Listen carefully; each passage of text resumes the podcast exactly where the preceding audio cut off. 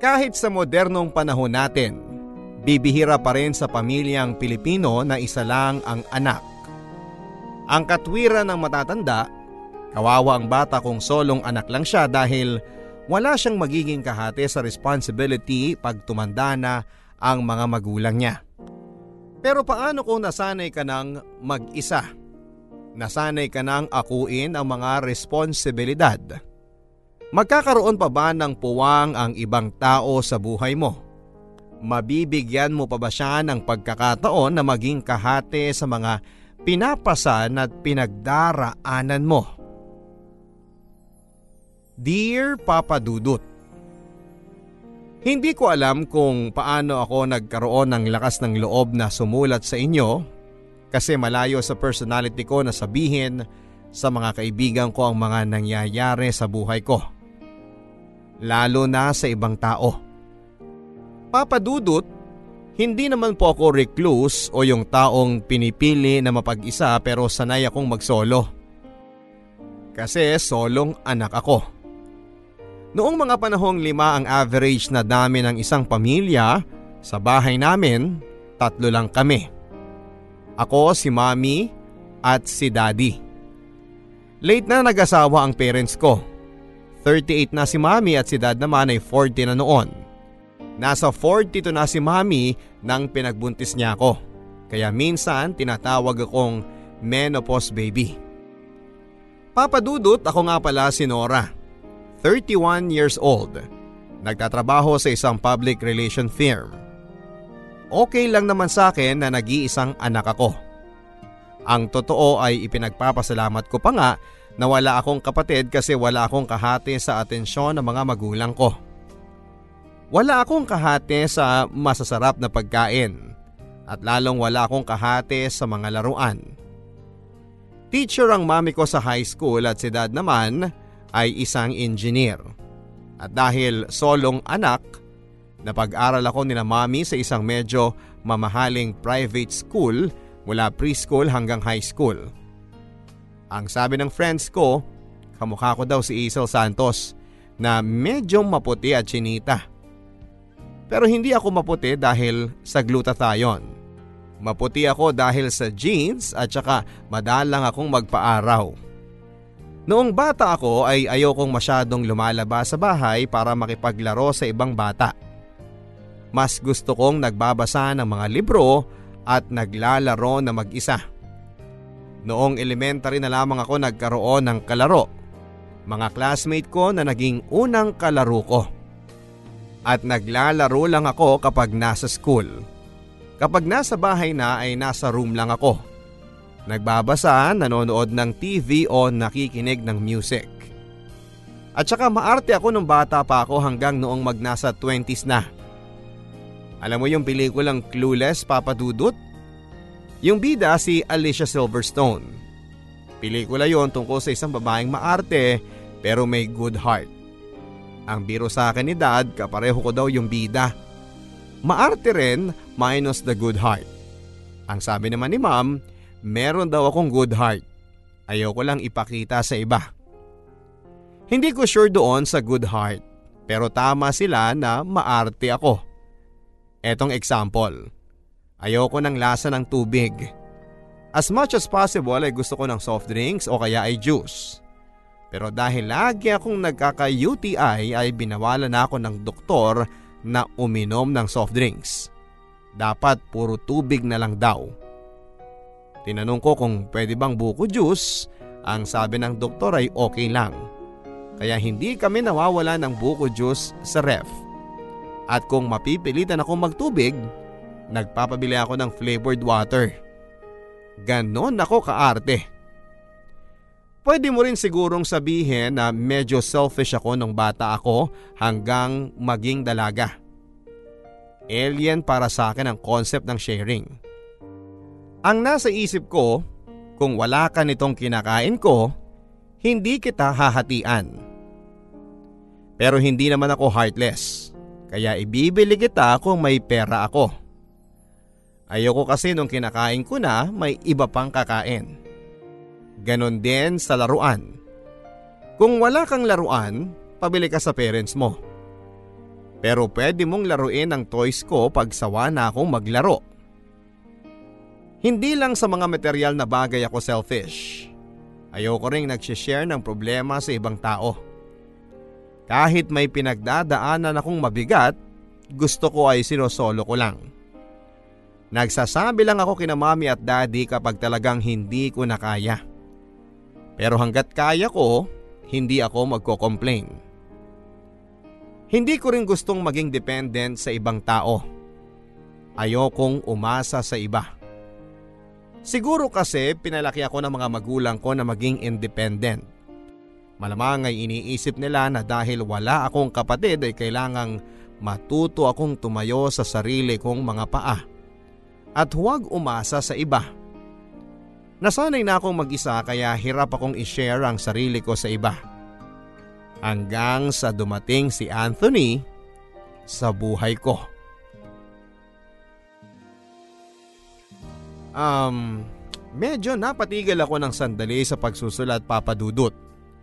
Iniisip ko eh paano ko nga ba uumpisahan ang pagkukwento tungkol kay Anthony. Naging boyfriend ko si Anthony at ang totoo ay siya lang ang naging boyfriend at ex-boyfriend ko. Hindi na ako nagkaroon ng iba pang boyfriend. Si Anthony lang ang sumira sa pader na hinaharang ko sa mga tao para hindi ako maging close sa kanila.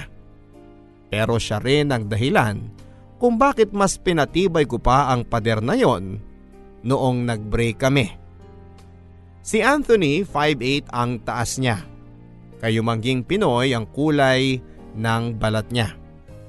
Kamukha niya yung isang UAAP player ng UP Fighting Maroons na si June Manso.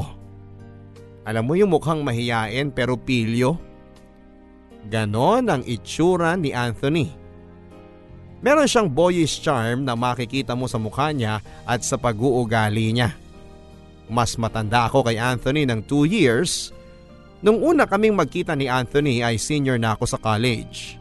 Sophomore naman siya. Mass communication ang course ko at engineering naman ang course niya. Yung probability na magkakaabangan kami sa college ay very slim. Pero siguro, fated talaga kaming magkita. Sabi ko nga eh maarte ako hindi ba? Kaya hate ko ang PE class. Dinedelay ko ng dinedelay ang pagpapainlist sa PE hanggang sa hindi ko na pwede pang iwasan. Kaya kami na lang ng kaibigan kong si Sheila ang mga senior sa isang class na halos puro sophomore ang naka-enroll. At dahil lang kinuha kong PE, Philippine Games, madalas kaming nasa labas ng gym. Naglalaro ng piko, patentero, tumbang preso at tago-taguan. Ang maganda doon, pwede akong hindi actively mag-participate Masaya na akong maging scorer, mag-provide ng props na ginagamit nila sa paglalaro, gaya ng jumping rope, lata para sa tumbang preso, o kaya naman ay chalk para sa piko.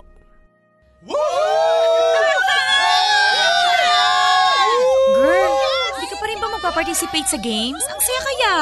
Nakakatawa yung mga sophomore students, oh. Para mga bata kung makipaglaro at mag-away. Yak! Ayoko nga. Ayoko ng feeling na pinagpawisan ako ng grabing-grabe bago pumasok sa class mamayang hapon. Paabot nga ng bag ko, kukunin ko lang yung sunscreen lotion ko. Pahingi na rin ako ah. Meron ka namang sarili, di ba? Eh, tinatamad akong kunin sa bag ko eh. Hmm, sige na nga. Nora? Hmm. Yung secret admirer mo, nakatingin na naman sa'yo. Niya mo siyang tumingin, magsasawa din yan. Lagi na lang yung nakatingin sa'yo. Pagsibihan mo na kasi. Hindi ba nakakaasiwa yung ganyan? Tingnan mo oh, ngingiti tapos biglang tatawa. Nakakaloka. Huwag mo nang pansinin. Oh my gosh, papalapit na siya dito sa atin. So?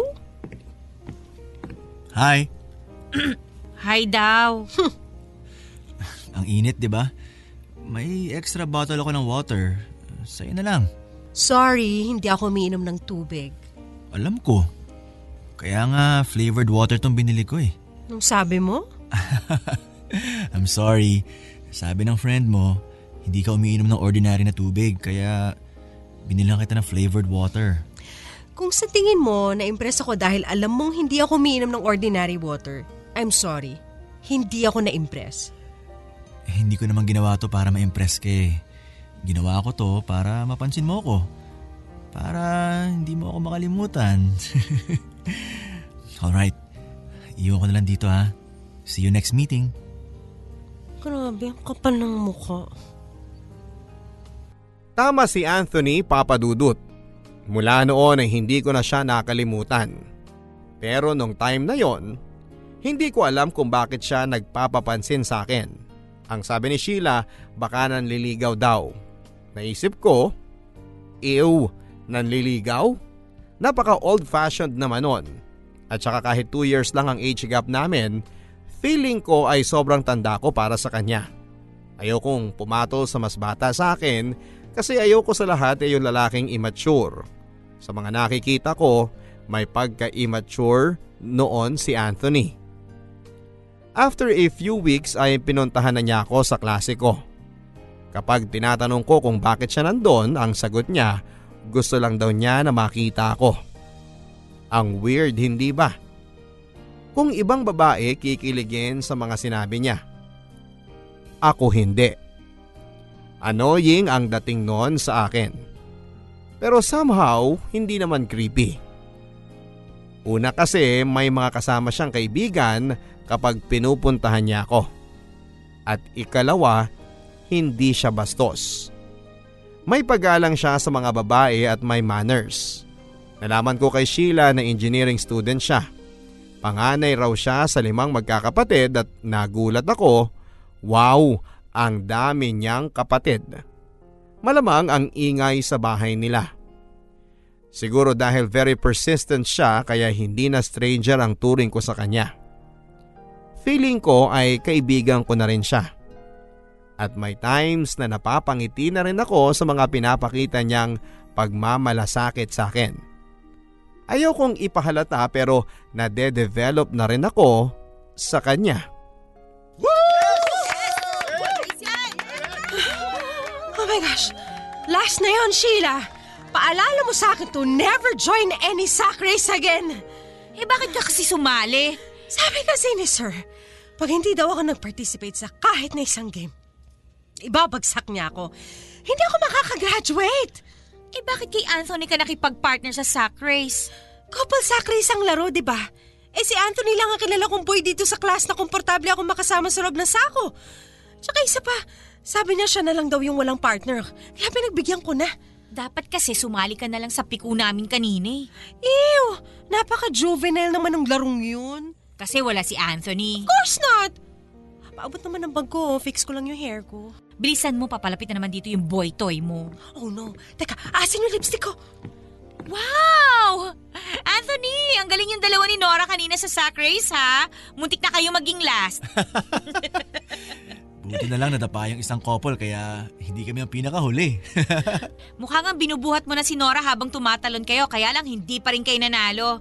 Pero in fairness ha, bagay pala kayong dalawa. May point naman pala ang panliligaw mo. Talaga? Bagay kami? Naniwala ka namang bagay tayo. Nora. Excuse me, pero wag mo nang pangarapin, no? Kasi hindi ako pumapatol sa mas bata sa akin. Nora, meron... Oo! Ba't ka lumalapit sa akin? Hanggang dyan ka lang. Sandali lang. Huwag kang gagalaw. Ano gagawin mo? Don't you dare kiss me! I won't. Pero kung yun ang gusto mo, pwede kong gawin. Inalis ko lang yung lipstick stain sa ipin mo. Iyaw, kadiri ka! Hindi ka man lang gumamit ng tissue or hanky! Ba't hindi mo sinabi sa akin? Kanina ko pa sinasabi sa'yo, ayaw mo akong pansinin. Okay lang sa akin. Basta hindi mapahiya yung girlfriend ko sa ibang tao. Sinong girlfriend? Go. Hindi mo ako girlfriend. Okay, would-be girlfriend. Mwah! Bye! See you tomorrow! Oh my gosh! Hinalikan niya ako! Grabe ka makareact. Pek lang ang ginawa nun, hindi talaga kiss, no? Pero yun ang first kiss ko sa opposite sex! Ah! Sabihin mo ng OA ang reaction ko papatudot. Pero wala pa talaga akong experience sa ganong bagay. Maarte ako pero conservative pa rin ako ang pananaw ko pagdating sa pakikipagrelasyon. After graduation, hindi ko pa rin sinagot si Anthony pero patuloy pa rin siya sa panliligaw. Pagkatapos ng klase niya o kung kaya ng schedule niya, sinusundo niya ako sa work ko. Kumakain kami o kaya ay nanonood kami ng sine kasama ng mga kaibigan ko at kaibigan niya. Doon ko lalong nakilala ang pagkatao ni Anthony. Very caring siya, siguro kasi panganay, natural na mapagbigay. Samantalang ako only child. Natural na greedy, sa loob ng isang taon panliligaw niya sa akin, nakita ni Anthony ang kaartehan ko sa buhay. Nakita niya kung gaano ako ka-difficult na customer kapag kumakain kami sa labas. Halimbawa, pag bibili ako ng hamburger, gusto ko nakahiwalay ang ketchup sa mayonnaise. Ayokong sinasama yon sa burger. Kapag sinasama nila, hindi ko kakainin kahit na gutom na gutom na ako. Nakita din niya na very impatient ako pagdating sa mga service crew. Lalo na kung hindi ka agad nakukuha ang sinasabi ko. Alam ko na hindi magandang ugali yon pero madalas na si Anthony na lang ang nagpapaliwanag at pinapaupo na lang ako para hindi ako mainis. Feeling ko pagkatapos ng isang taon magsasawa din siya sa panliligaw sa akin dahil sa sama ng ugali ko. Pero hindi pa rin siya nagsawa. I guess mahal niya ako talaga. Narealize ko rin na sa haba ng panliligaw niya sa akin ay mahal ko na rin siya. Naging stable presence siya sa buhay ko na minsan kahit na hindi pa nga kami, nagiging demanding na ako sa kanya. Pag nangyayari yon, naiinis ako sa sarili ko kasi ayokong mag-impose sa iba. Pero nakikita ko na lang ang sarili kong nagiging dependent sa kanya. Senior year siya noon noong sinagot ko siya. Tuwang-tuwa si Anthony nang sinagot ko siya papadudot. Ang sabi niya best graduation gift ko raw yon sa kanya. Masaya din ako kasi for the first time sa buhay ko, hinayaan ko ang sarili ko na magmahal. Sinama ko siya sa isang restaurant noong anniversary ni na mom at dad. Pinakilala ko si Anthony sa kanila at mukha namang approve sa kanila si Anthony. Ang sabi nila bukod sa matalino, maalalahanin din at lagi pa silang napapatawa. Kaya lang may time na na-realize ko na hindi pala kami bagay sa isa't isa. Busy na si Anthony noon sa pag-review para sa board exam niya pero nag-alat pa rin siya ng oras para sa aming dalawa. Usually lumalabas kami pag weekends. One time, nag-set kami ng date kung saan at anong oras kami magkikita. Naghintay ako sa appointment time and place na pinagkasunduan namin. After one hour, hindi pa rin siya dumarating. Tinawagan ko yung phone niya pero nakapatay. Nagworry na ako ng husto at hindi ko napansin ako na pala yung target ng isang snatcher. Biglang may dumaang motorsiklo sa harapan ko at pilit na hinahablot ang bag ko. Hindi ako bumitiw kaya nakaladkad ako ng ilang metro. Sigaw ako ng sigaw na humihingi ng tulong pero walang tumutulong sa akin. Tinitingnan lang ako ng mga tao habang iyak ako ng iyak. Mabuti na lang at may dalawang matandang mag-asawang tumulong sa akin. Sinamahan nila ako sa police station para magpa-blotter at sinamahan din ako sa ospital. Habang nasa emergency room ay nakita ko si Anthony na parang takot at nagmamadaling lumapit sa akin. Tinanong niya kung anong nangyari pero hindi ako umimik. Si Anthony pa ang nag-asikaso ng lahat hanggang sa binigyan na kami ng go signal ng doktor na pwede na akong umuwi. Noon ay nauna na akong maglakad, kasunod ko naman si Anthony. Siguro sasabihin ng mga tagapakinig mo papadudot na ang babaw ng dahilan ko kaya ako nakipag-break kay Anthony. Hindi lang siya sumipot sa usapan namin, ayoko na kaagad. Kahit saang anggulo mo tignan ay mali ako. Hindi makatwiran ang ginawa ko. Pero papadudot, noong nasa emergency room ako ng ospital ay maraming dumaan sa isipan ko. Una, galit. Kasi kung sinipot ako ni Anthony sa oras ay hindi mangyayari sa akin yon. Hindi mananakaw ang bag ko. Hindi ako maaaksidente. Kasalanan ni Anthony kaya ako nagkaroon ng maraming galos sa katawan. Ang totoo ay nagalit din ako sa sarili ko kasi ayoko nagpapakita ng weakness sa ibang tao. Pero dahil sa nangyari ay naging helpless ang pakiramdam ko. Ikalawa, takot at pag-aalala nang ibabaw ang takot na naramdaman ko kesa sa galit. Naisip ko at least buhay ako. Paano kung may nangyari na palang masama kay Anthony kaya hindi siya nakasipot? First time lang yung nangyari kaya hindi ko akalaing magwo-worry ako ng ganon. Parang hindi ako makahinga sa pag-aalala. Ngayon lang ako nag-alala ng ganon katindi para sa isang tao. Na-realize ko rin na mahal na mahal ko talaga si Anthony. Kaya noong nakita ko siya, hindi ako umiimik dahil sa sobrang saya at relief na walang nangyari sa kanyang masama.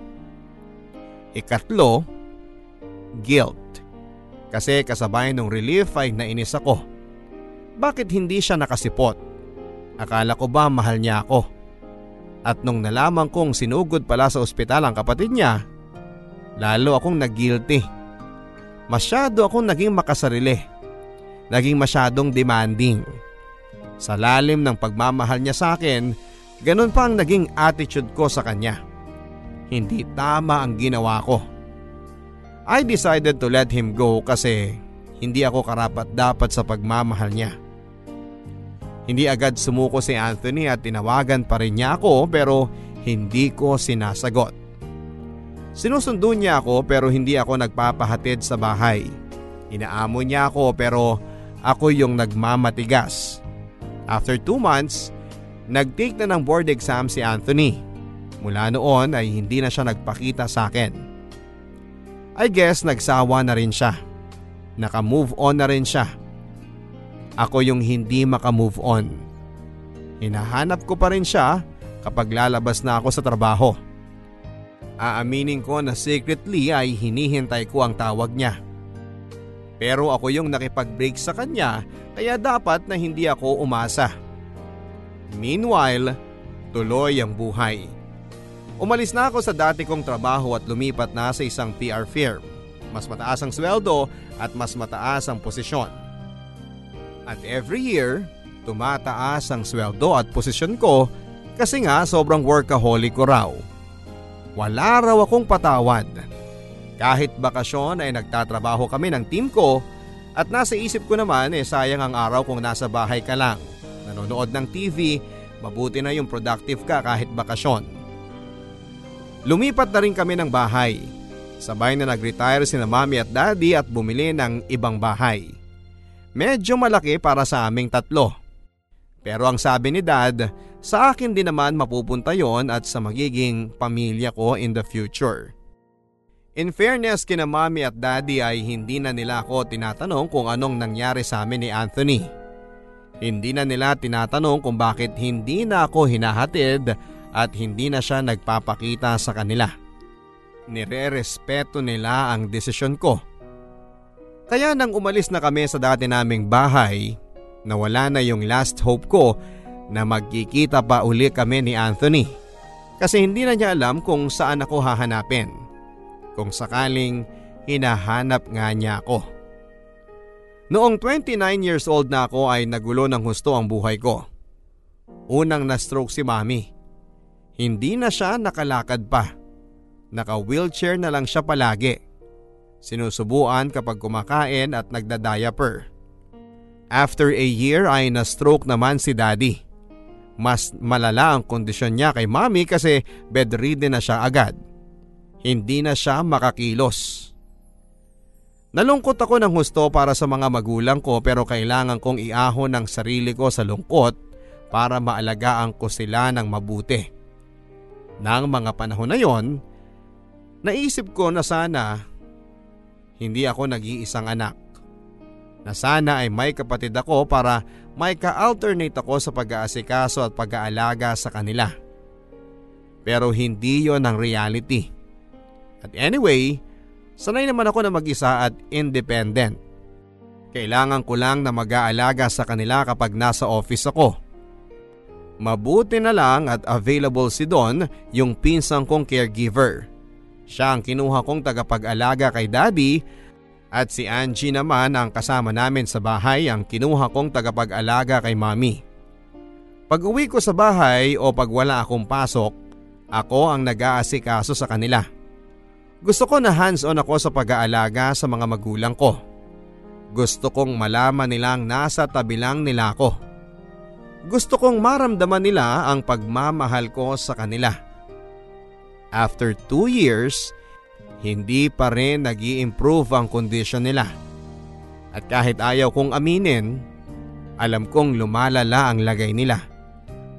Pero wala akong panahon para mag-brood at malungkot dahil sa dami ng responsibilities na hinaharap ko.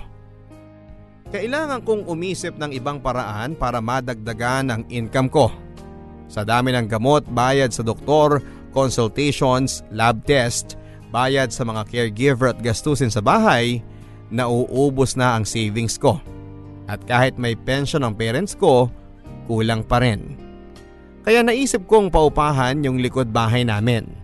Pinaayos ko kaagad para maging presentable Sinabihan ko si Nadon na maglagay ng ad sa labas ng gate namin na may available na apartment for rent. Ang sabi naman ni Don, magsasabi daw siya sa friends niya para makatulong din sila.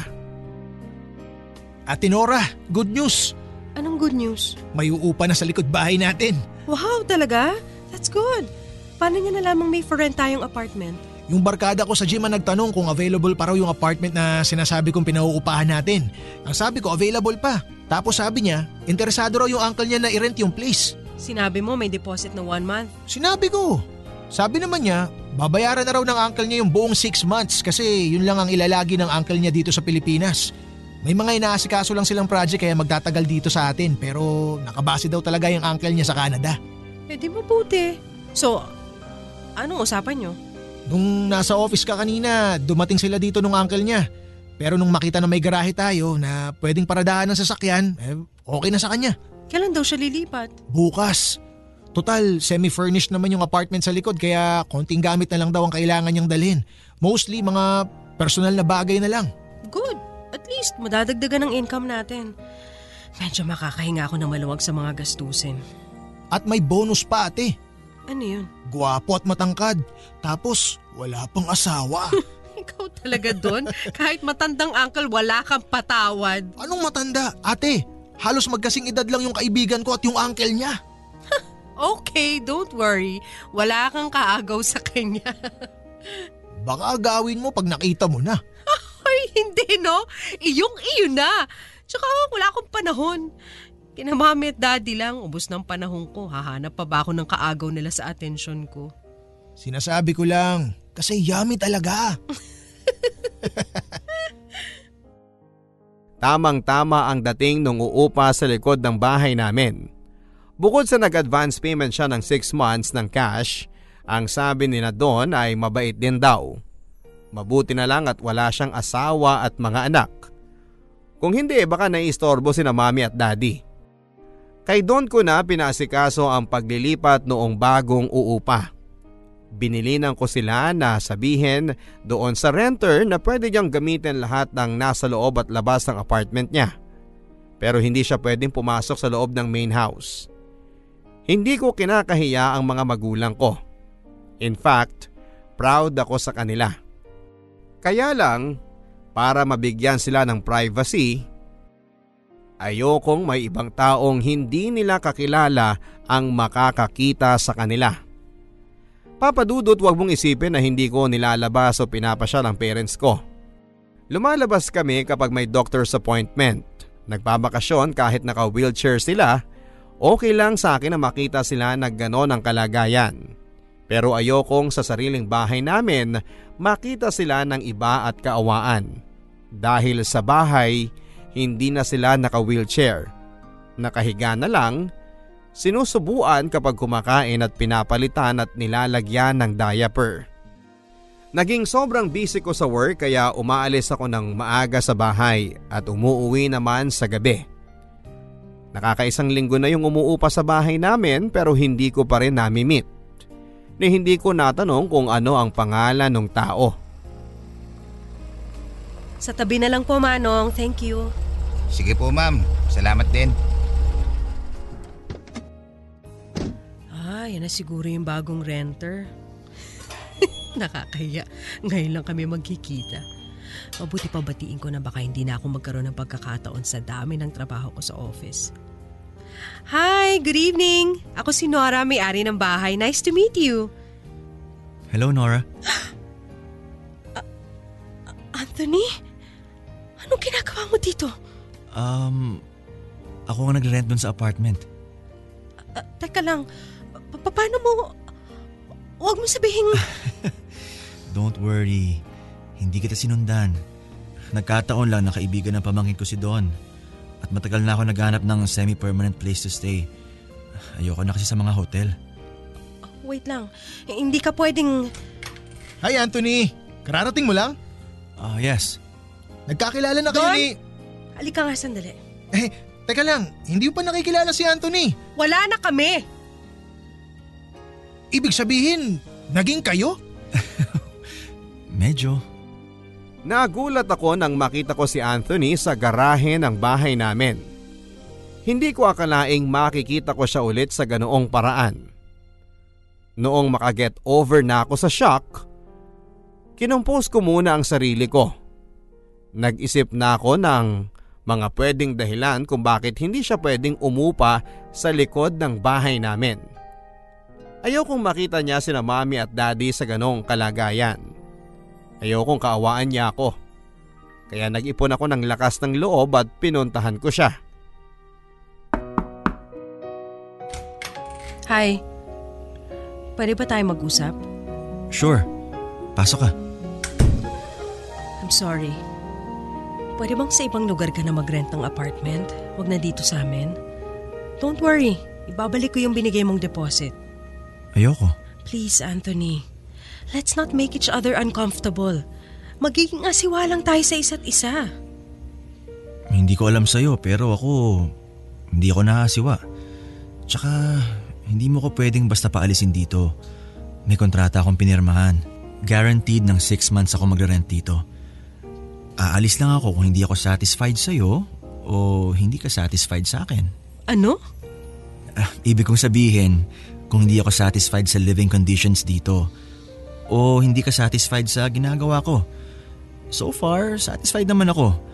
Maganda at in working condition ang lahat ng kagamitan. I'm sure satisfied ka rin sa akin kasi wala naman akong ginagawang masama. Hindi mo kasi naiintindihan. Ayoko... Ayaw mong nasisira ang privacy mo kasi importante yun sa'yo. Don't worry, hindi kita istorbohin. Isipin mo, ghost tenant lang ako. Very rare mo lang ako makikita. Marami namang ibang apartment dito sa lugar namin na bakante. Pero ito lang may garahe na available para sa kotse ko. Look, Nora. Ayaw ka na maghanap ng ibang apartment. Marami akong trabahong gagawin. Ayaw kong dumagdag doon ng paghahanap na matitirhan ko. Isa pa, mas gusto ko dito kasi malapit lang sa office namin. Kasalanan ko kasi hindi ko muna inalam kung sinong uupa. Kung nalaman mo, hindi mo ka papayagang umupa. Ganun ba? Hmm, Good. Buti na lang hindi mo nalaman. Huwag kang mag-alala. Irirespeto ko ang privacy mo at ni Don. anong... Kailangan ko na magpahinga. Maaga pa akong alis bukas. Noong panahong naging kami ni Anthony at noong hindi na naging kami ay marami nang nagbago sa buhay ko. Nabawasan ang kaartihan ko sa katawan. Hindi na ako masyadong vain at nabawasan na rin ang pagiging selfish ko. Mula nang ma-stroke ang parents ko, natutunan ko nang maging mapagbigay. Nakita ko ang kabutihan ng mga tao. Hindi na rin ako masyadong demanding dahil alam kong para sa ibang tao may iba pa silang mas demanding na bagay na hinaharap. Hindi lang puro trabaho. Pero meron pa rin hindi nagbabago sa akin. Ayoko pa rin umaasa sa iba. As much as possible ay ayokong magkaroon ng utang na loob sa ibang tao. Ayoko pa rin sinasabi sa iba ang pinagdaraanan kong hirap. Mas gusto ko pa rin nananahimik na lang kesa sa kaawaan. Kaya siguro gano'n na lamang ang objection ko nang makita ko si Anthony sa garahe namin ng araw na yon. Hindi ko na maalala kung galit siya o natatawa sa sitwasyon namin kasi busy na ako sa kakaisip ng dahilan kung paano ko siya mapapaalis. Pero in the end, hindi ko pa rin siya napaalis. Binilinan ko na lang sina Don at Angie na huwag magkwekwento kay Anthony tungkol sa mga nangyari kina mami at daddy. Sinabi ko rin na huwag magkwekwento ng kahit na anong tungkol sa akin. Tapos kapag kailangan naming lumabas, sinisigurado ko na wala si Anthony para hindi niya makita si na mami. Ang sabi ko sa sarili ko, okay, six months lang to. Makakaya ko to. On the other hand ay naisip ko rin na marami na ring nagbago kay Anthony. Pagdating sa looks, lalo itong naging gwapo. Lumaki ang katawan at nagmature ang mukha niya. Hindi na siya mukhang boyish. Mukha na siyang may manly charm. Mas attractive na siya sa ngayon kaya nagtataka ako kung bakit hindi pa rin siya nag-aasawa. Pinipigilan ko ng sarili kong mag-isip pa kung anong pwedeng kasunod nung iniisip ko. Kasi ayoko nang mangyari yung breakup namin. At pinapaalala ko uli sa sarili ko na hindi ako karapat dapat sa kanya. Kaya huwag na akong umasa. Don? Don? ah, baka nasa room ni Dad. Hinaharot na naman niya sina Daddy at Mommy. Don! Gabi na ah! Bakit kising pa sina Dad? Anthony? Hi Nora. Ba't nandito ka? Kinausap ako ni Don kanina. May problema daw yung boyfriend niya kaya kung pwede ko daw bantayan muna si Daddy. Hindi siya nagpaalam sa akin? Papayagan mo ba kung nagpaalam sa'yo? Hindi.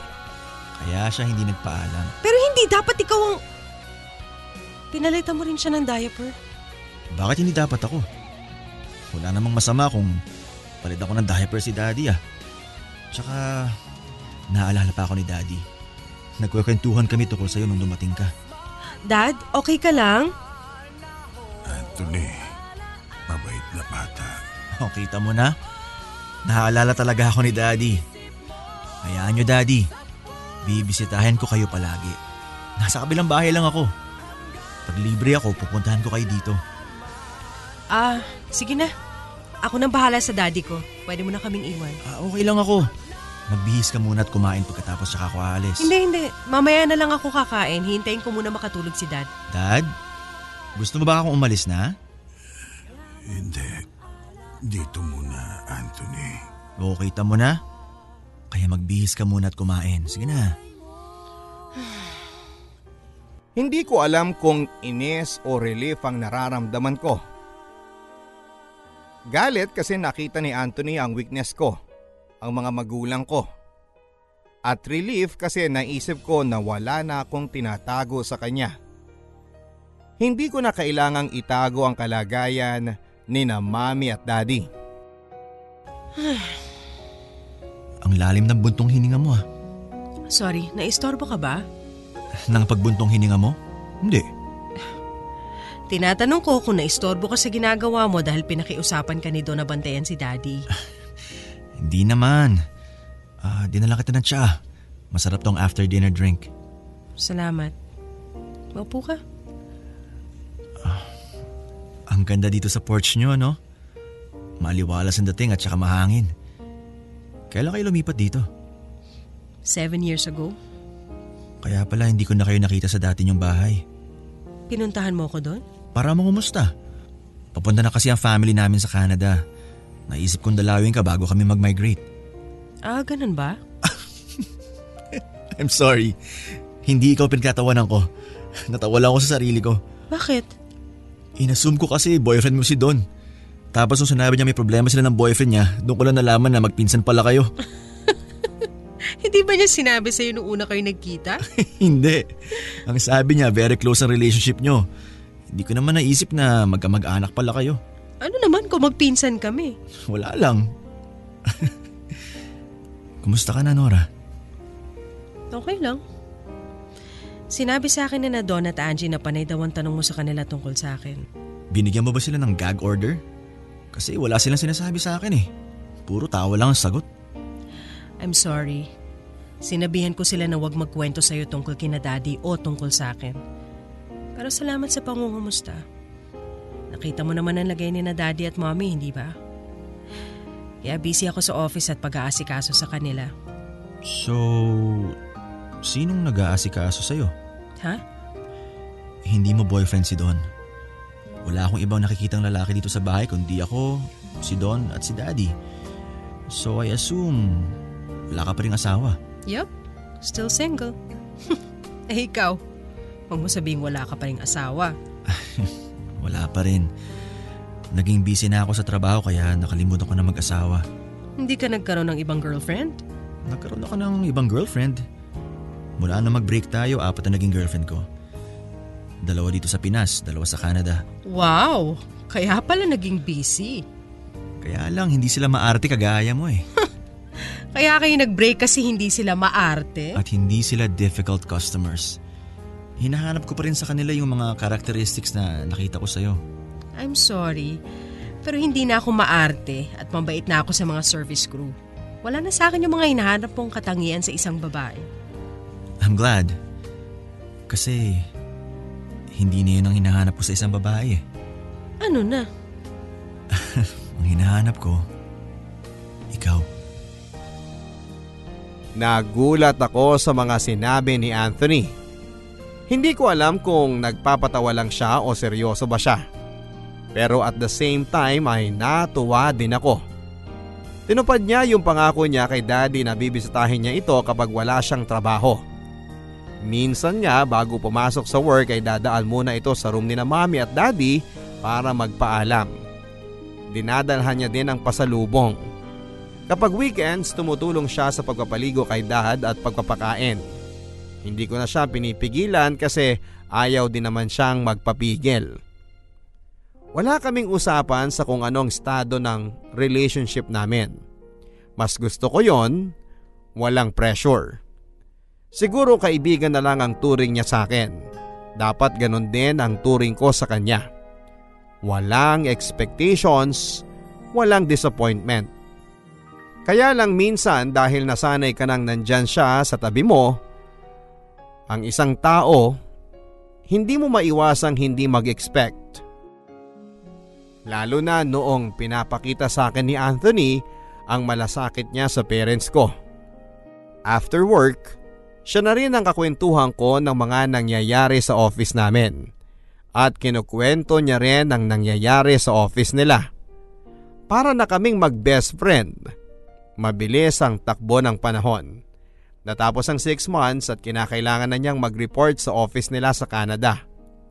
Nangako siya kay daddy na babalik siya kaagad at sa pagbalik niya, ipapasyal daw niya sina mami at daddy sa probinsya para makalanghap ng sariwang hangin. Sabi niya sa akin, may kailangan daw kaming pag-usapan sa pagbalik niya. Tinanong ko kung tungkol saan at ang sabi niya ay tungkol daw sa aming dalawa. Medyo kinakabahan ako anong tungkol sa amin. Pero again, pinipigilan ko ang sarili ko. Ayokong umasa. Ayokong madisappoint. After a week pagkaalis ni Anthony ay na-stroke uli si daddy. At after 3 days ay binawian si daddy ng buhay. Kahit na anong handa pala ang gawin mo, hindi ka pa rin magiging fully prepared kapag dumating na ang panahong na wala na sa tabi mo ang mahal mo, ang mahal mo sa buhay. Sobrang sakit. Tuwing maaalala mo siya ay bigla ka na lang mapapaiyak. Tumawag sa akin si Anthony nang malaman niyang namatay si daddy. Sorry siya ng sorry kasi wala raw siya sa tabi ko nang nawala si daddy. Ang sabi ko sa kanya, okay lang. Dumating naman ang ibang kamag-anak ni dad para tumulong sa akin sa wake at sa libing. Hindi ako na-disappointed, hindi rin ako galit. Sabi ko nga eh, walang expectations, walang disappointment. Nine days after ng pagkalibing kay dad ay dumating sa bahay si Anthony. Naabutan niyang nagdarasal ang mga tao. Hindi siya umasal na parang bisita. Kumilo siya na parang kasama sa pamilya. Inasikaso niya ang mga nagdarasal at nagpakain ng mga tao. Naglinis ng bahay kasama ni na Don at Angie. Ako naman, pinapasok lang ako ni Don sa room ko para matulog. Siya na raw ang bahala sa lahat.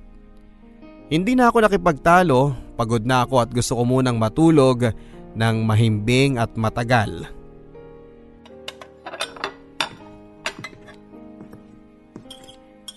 Ba't ikaw ang nagluluto? Hi, good morning. Ay, good afternoon na pala. Ang tagal ng tulog mo ah. That's good. Nasaan si na Don at Angie? Si Don, pinabili ko ng mga kailangan ni Mommy. Diaper, underpads, tissue, alcohol at kung ano-ano pa. Si Angie nasa room ni Mommy, pinapakain siya. Anong ginagawa mo rito? Nagluluto ng lunch. Sigurado ako gutom na gutom ka na kaya pinagluto kita ng paborito mong ulam. Nilagang baboy. Kararating mo lang galing Canada, hindi ka ba inaantok? Yun ang ang problema, hindi pa nakaka-adjust ang katawan ko sa pagpalit ng time zone kaya gising na gising pa ang diwa ko ngayon. Anthony, please. Huwag mo nang gawin to. Tama na. Anong wag gawin? Ayoko nang umasa. Ayoko nang bumalik yung pagiging demanding ko sa'yo. Ayoko na maging greedy uli dahil pag nasakal ka, baka iwan mo lang ako. Ano bang sinasabi mo? Kahit kailan hindi ko naramdaman na naging demanding ka. Maarte oo pero demanding hindi. Difficult customer ka kasi alam mo kung anong gusto mo. Hindi ko alam kung yun ang nagustuhan ko sa'yo pero hinahanap ko yung quirkiness mo sa iba. Kaya lang hindi ko nakikita. Hindi ka greedy. Impatient ka lang. Impatiently kind sa mga tao. Kung meron man ganon. Kasi pag alam mo na susungita mo yung mga tao, nagsusorry ka pa rin sa kanila. Pinapaliwanag mo kung bakit ka nagsusungit. Anong ibig mong sabihin? Ang ibig kong sabihin, nangako ako kay daddy na pagbalik ko, liligawan kita uli. Kaso, hindi na niya makikita ang panliligaw ko sa anak niya.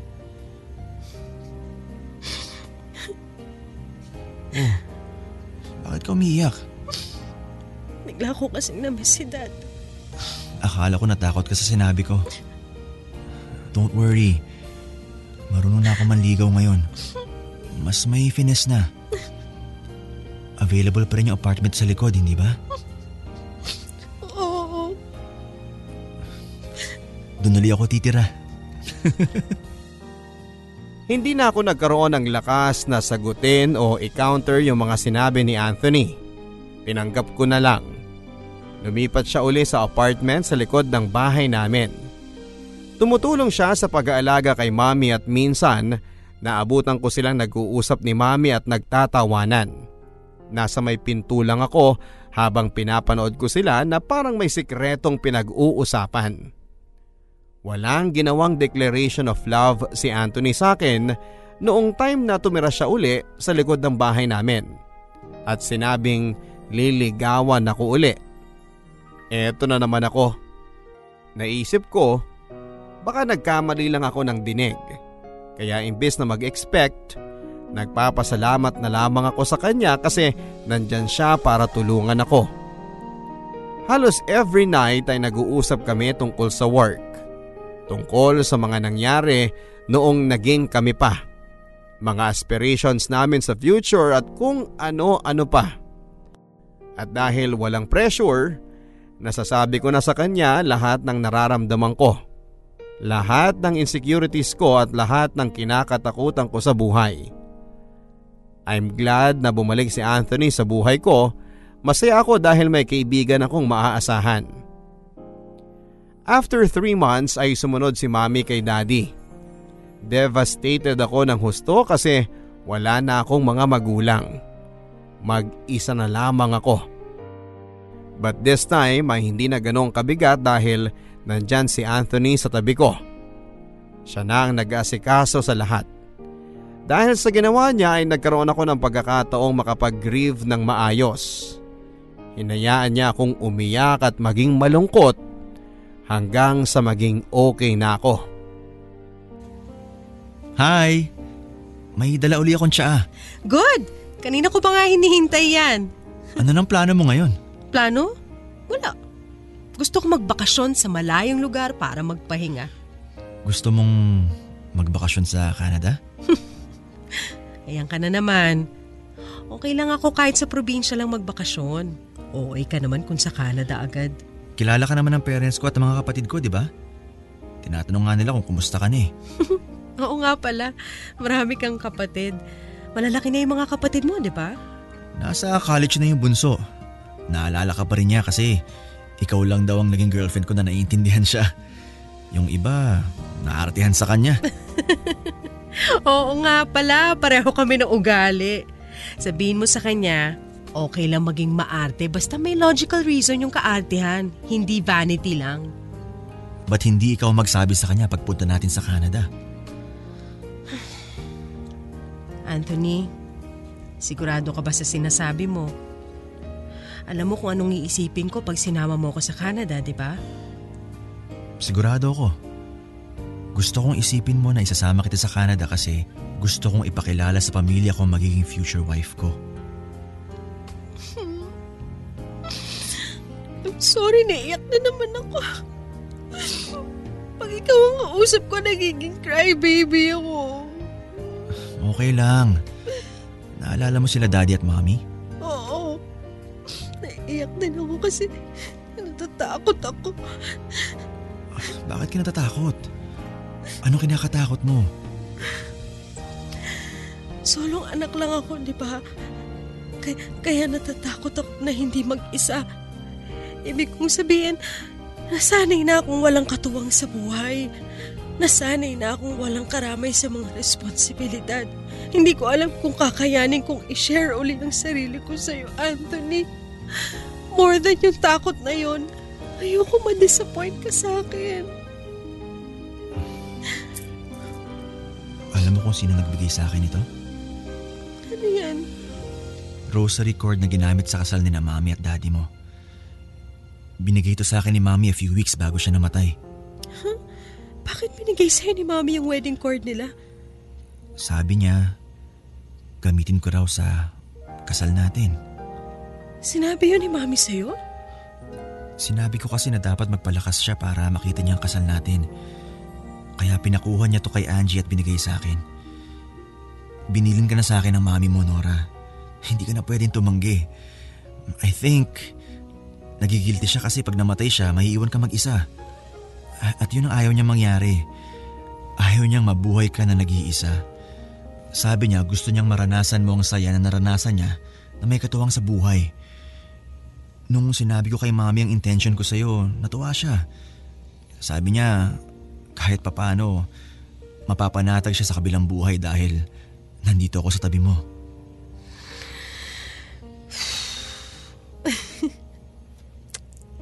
Hanggang sa huli, ako pa rin ang inaalala nila. Nakakahiya, ang laki-laki ko na pinoproblema pa rin nila ako. Eh, hindi ka problema.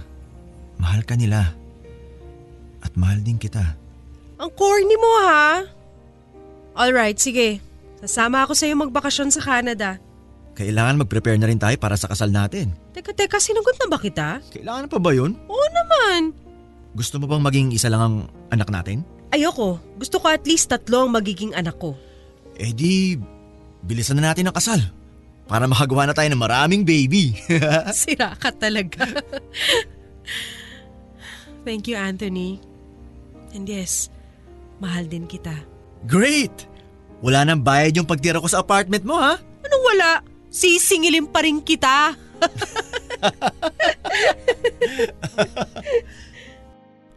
Nagbakasyon ako ng isang buwan sa Canada kasama ang parents at mga kapatid ni Anthony.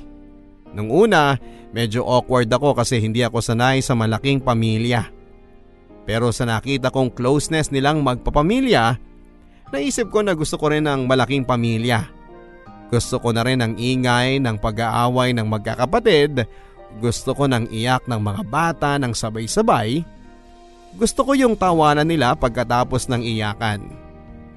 Sa ngayon, Papa Dudut, naghahanda na kami ni Anthony para sa kasal namin ngayong December.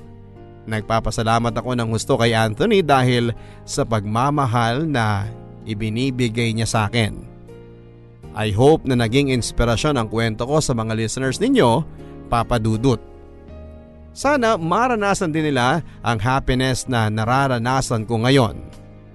Hanggang dito na lamang at lubos na nagpapasalamat ang inyong kapuso at kabarangay, Nora.